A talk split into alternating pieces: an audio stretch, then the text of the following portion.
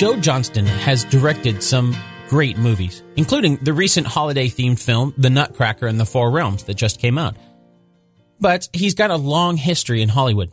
If you're a based on a true story producer, you'll know a few of his films that we've covered on minisodes like Captain America, The First Avenger, or The Rocketeer. Then there's other classics, the original Jumanji, Honey, I Shrunk the Kids, and Jurassic Park 3. okay, maybe that last one isn't really much of a classic film, but today we're going to be learning about one of Joe Johnston's films that, as of this recording, is the only film he's directed that's rooted in history. I'm Dan Lefebvre, and this is based on a true story.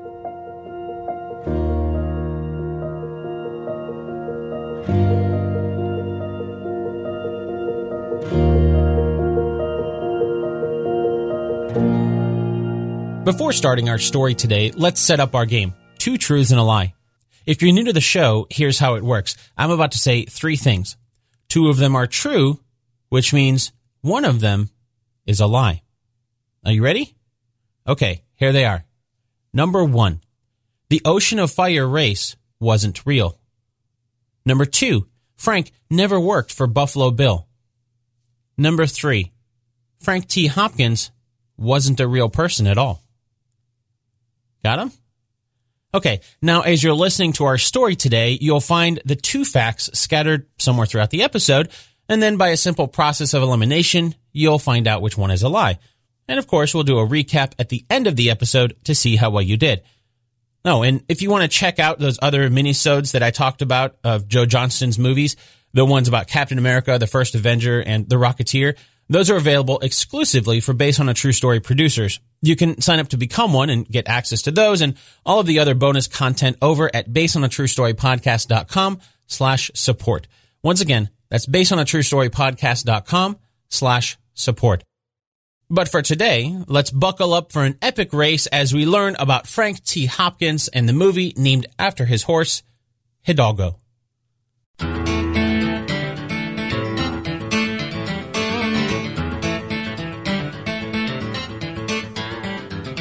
Our movie today begins with some chilly scenery. We see trees, sun, and snow covered fields. Then there's shots of cold, brisk water covered by ice. When we hear a whistle, we see the head of a beautiful brown and white Mustang. That's when we see Viggo Mortensen's character, Frank T. Hopkins, enter the movie for the first time as he pets the horse that the movie is named after. In the next scene, we get a bit of context for what's happening as we see Frank riding Hidalgo and catching up to another rider. The other man mentioned something to the effect of, I didn't ride 1,100 miles to come in second place. The race is on. And, of course, Frank wins.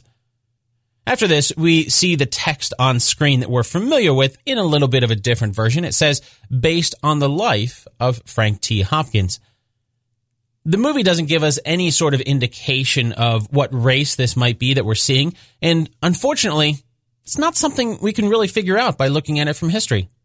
And this is where the first major controversy about this film begins. You see, even though the movie says it's based on the life of Frank T. Hopkins, there's a lot of people who would disagree with that statement. Perhaps a more accurate statement would be that it's based on the stories Frank T. Hopkins told about his own life. On one hand, this isn't really anything new. We hear amazing stories all the time that make their way to the big screen. But for the most part, those stories have been able to be verified in some way through accounts other than the word of the one who claimed they happened.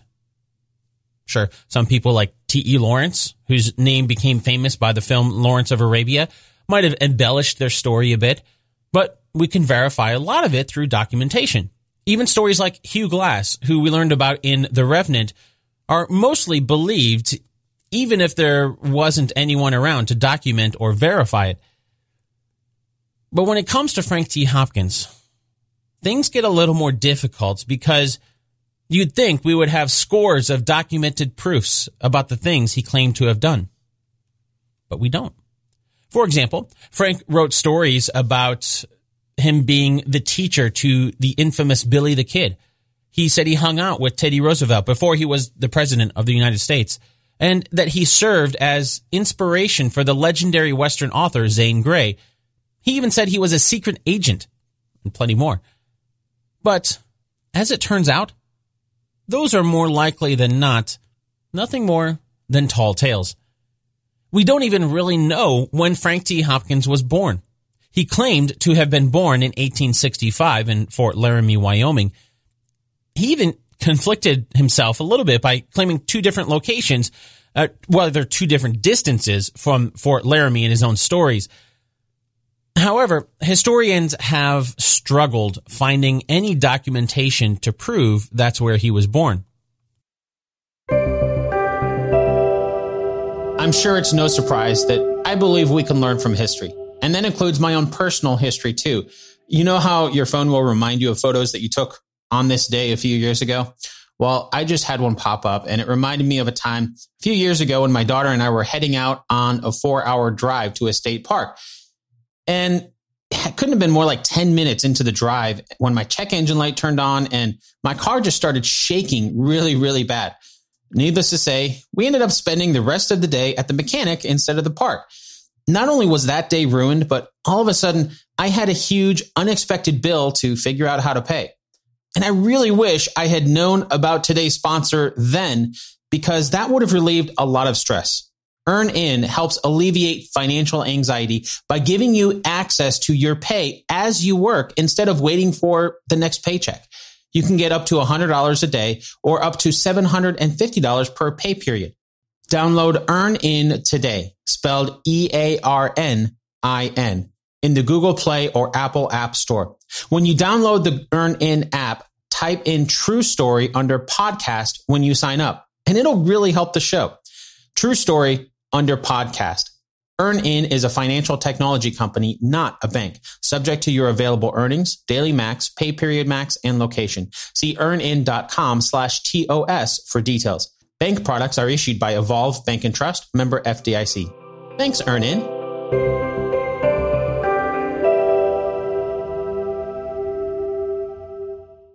Of course, on the other hand, that's not too surprising. It's not like we have proof of everyone's birth dates in the 1800s, especially in remote towns like Fort Laramie. Uh, for a bit of context, in 2010, there were 230 people living in Fort Laramie.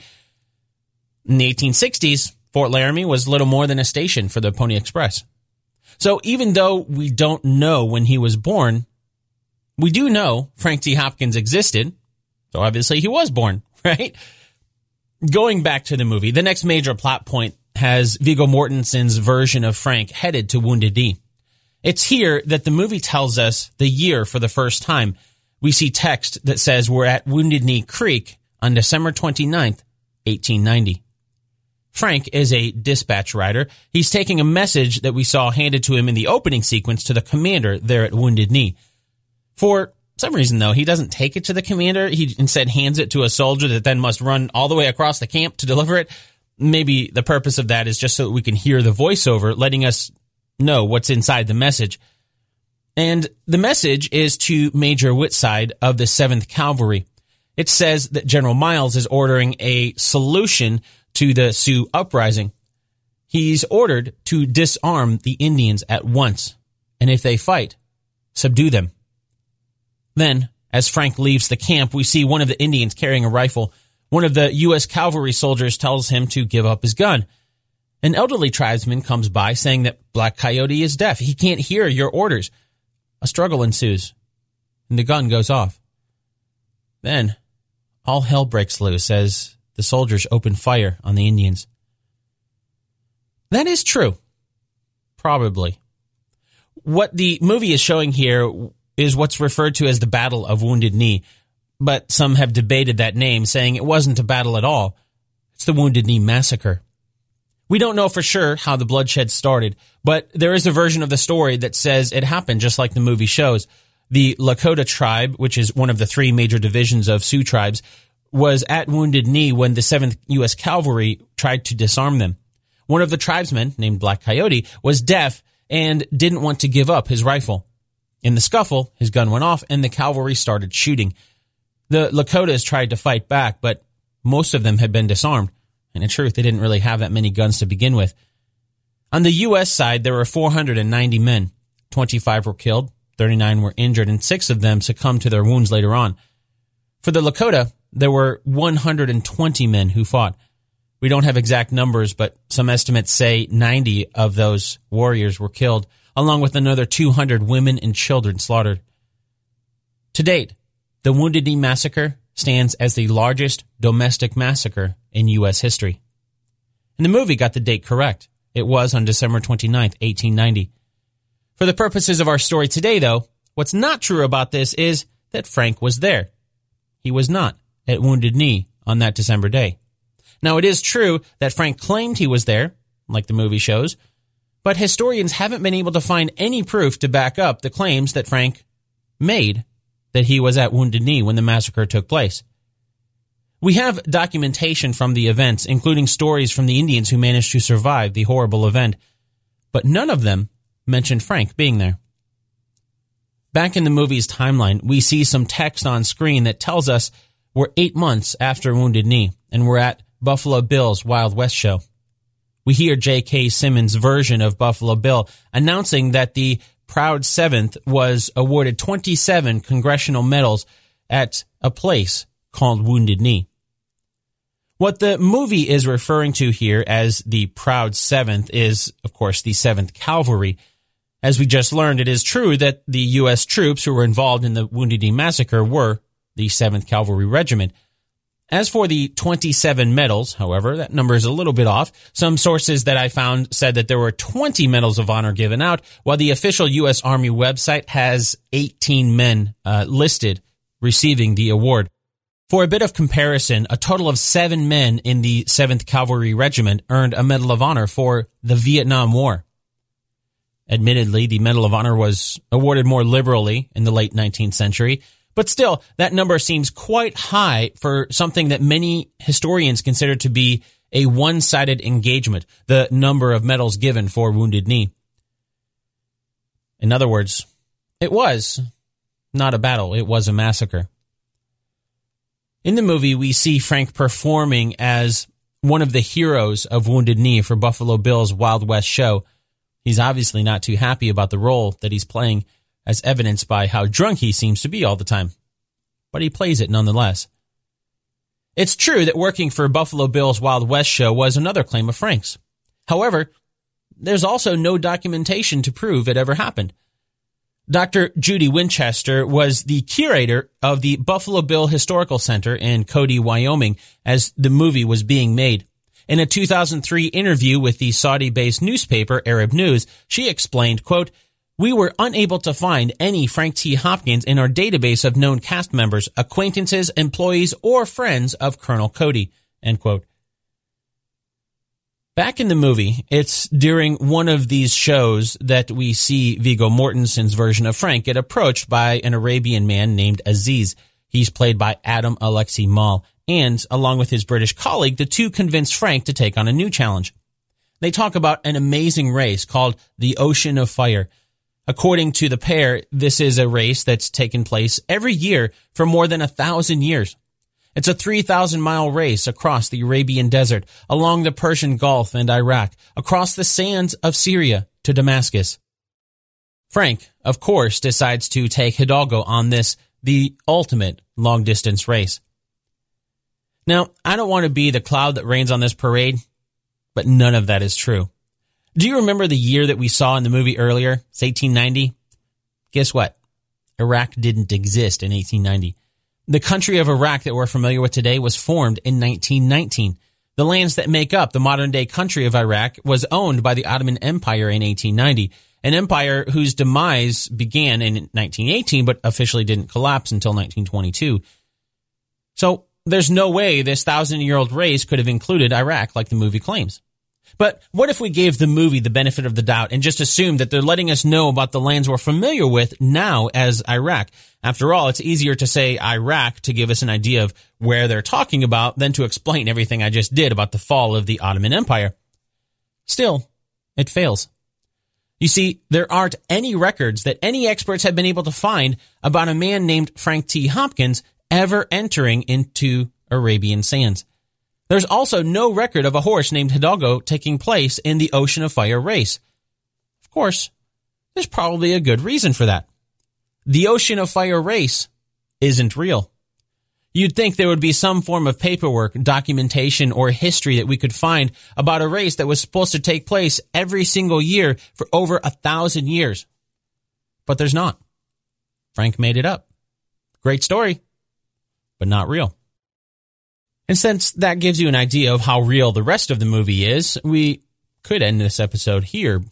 Of course, you're free to do so. This is a free podcast and you can skip to the next episode in your queue of awesome podcasts to listen to.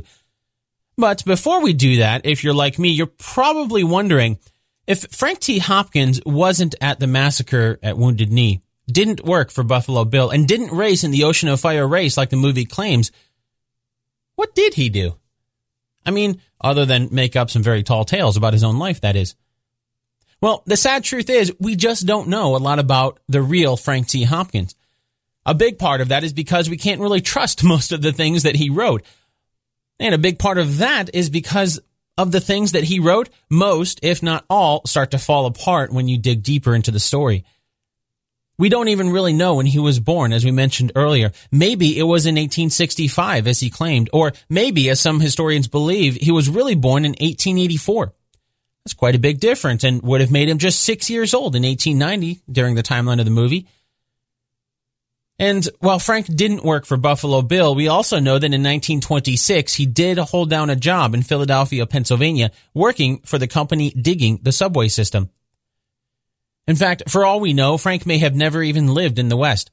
He may have dreamed up all those stories without ever living anything close to them for real. Well, maybe. Some believe the closest Frank came to riding in long distance races was when he worked for Ringling Brothers Circus handling their horses. Still others believe that perhaps Frank did everything he wrote about, we just don't have any documentation to prove it. And that's certainly possible. There are countless stories throughout history that haven't been documented. There's no way that we can know about them after all. we can't prove something we can't prove, right?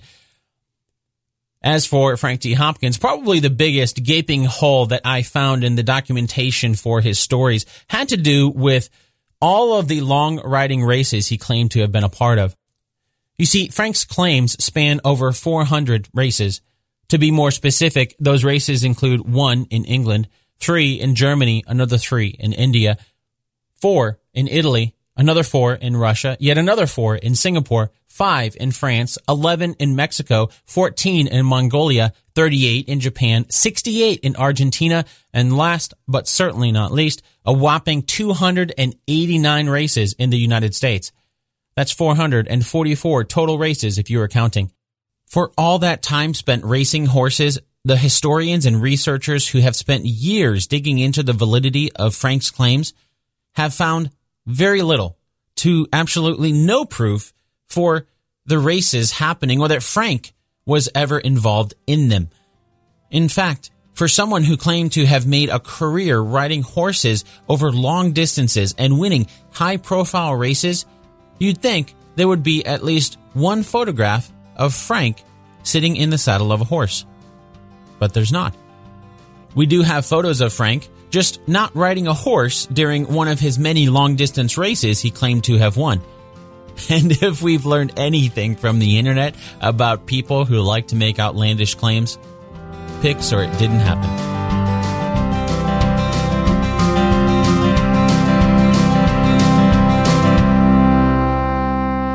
This episode of Based on a True Story was written and produced by me, Dan Lefebvre. If you want to learn more about the real Frank T. Hopkins, you should check out the book simply called Hidalgo. It's a collection of Frank's writings, but there was a team of historians and experts who have gone through the book and pointed out the accuracy, or maybe I should say the inaccuracy, of the claims that Frank is making. For example, they do a great job of explaining how Frank's stories have captivated great journalists and authors and convinced them, for some reason, to publish the stories without any proof. Then it was really the movie that we're talking about today, Hidalgo, that brought a new wave of attention to the legends of Frank T. Hopkins. When historians started to dig deeper into Frank's stories, they started to realize there's a problem when you try to verify them with a third party source. You can't. So if you want to dig deeper into the results of all that research in a way, way more depth than I could ever go here on the podcast, check out the book Hidalgo, published by the Long Riders Guild Press.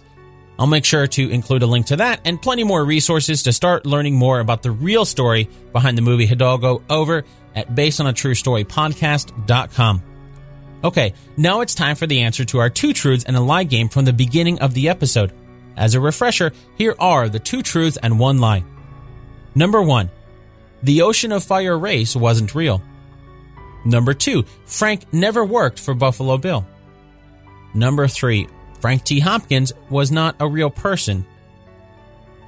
Did you find out which one is a lie? The lie is number three. Well, Frank may have come up with some tall tales in his day. He was a real person. There's just not much proof about anything that he claimed to have done being real.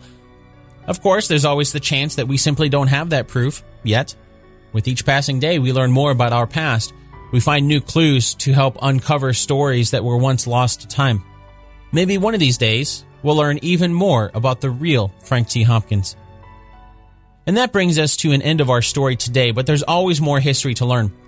If you've already listened to the hundred or so of the past episodes of Based on a True Story and are looking for something new, check out some of the minisodes by becoming a producer for Based on a True Story. Supporting the show costs as much or as little as you want. There's no tiers or anything. It's a pay what you want model.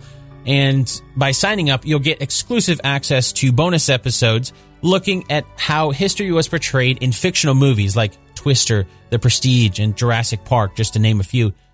To grab those, sign up to be a producer over at basedonatruestorypodcast.com slash support. Once again, that's basedonatruestorypodcast.com slash support. Thanks so much for listening, and I'll chat with you again really soon.